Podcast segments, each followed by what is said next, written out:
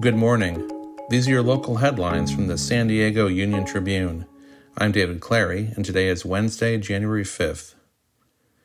Unprecedented numbers of sick medical staff are causing gridlock in hospitals across San Diego County, hampering efforts to efficiently treat the large number of residents coming forward for care amid continuing increases in the number who are testing positive for COVID 19. The county health department reported nearly 7,800 new positive cases Tuesday. County educators said the return to school from winter break has been hectic this week, with delays in COVID test shipments and higher than normal student and teacher absences. The San Diego County Office of Education on Tuesday announced it received its first shipment of at home rapid COVID tests from the state.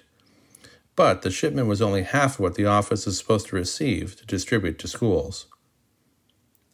The founding rabbi of a Poway synagogue, who was wounded in an anti Semitic shooting and was then exposed as a perpetrator of fraud schemes, was sentenced Tuesday to 14 months in prison. Both prosecutors and defense attorneys had recommended home confinement rather than time behind bars for Israel Goldstein. But the judge rejected that punishment as not appropriate given the severity of the crimes.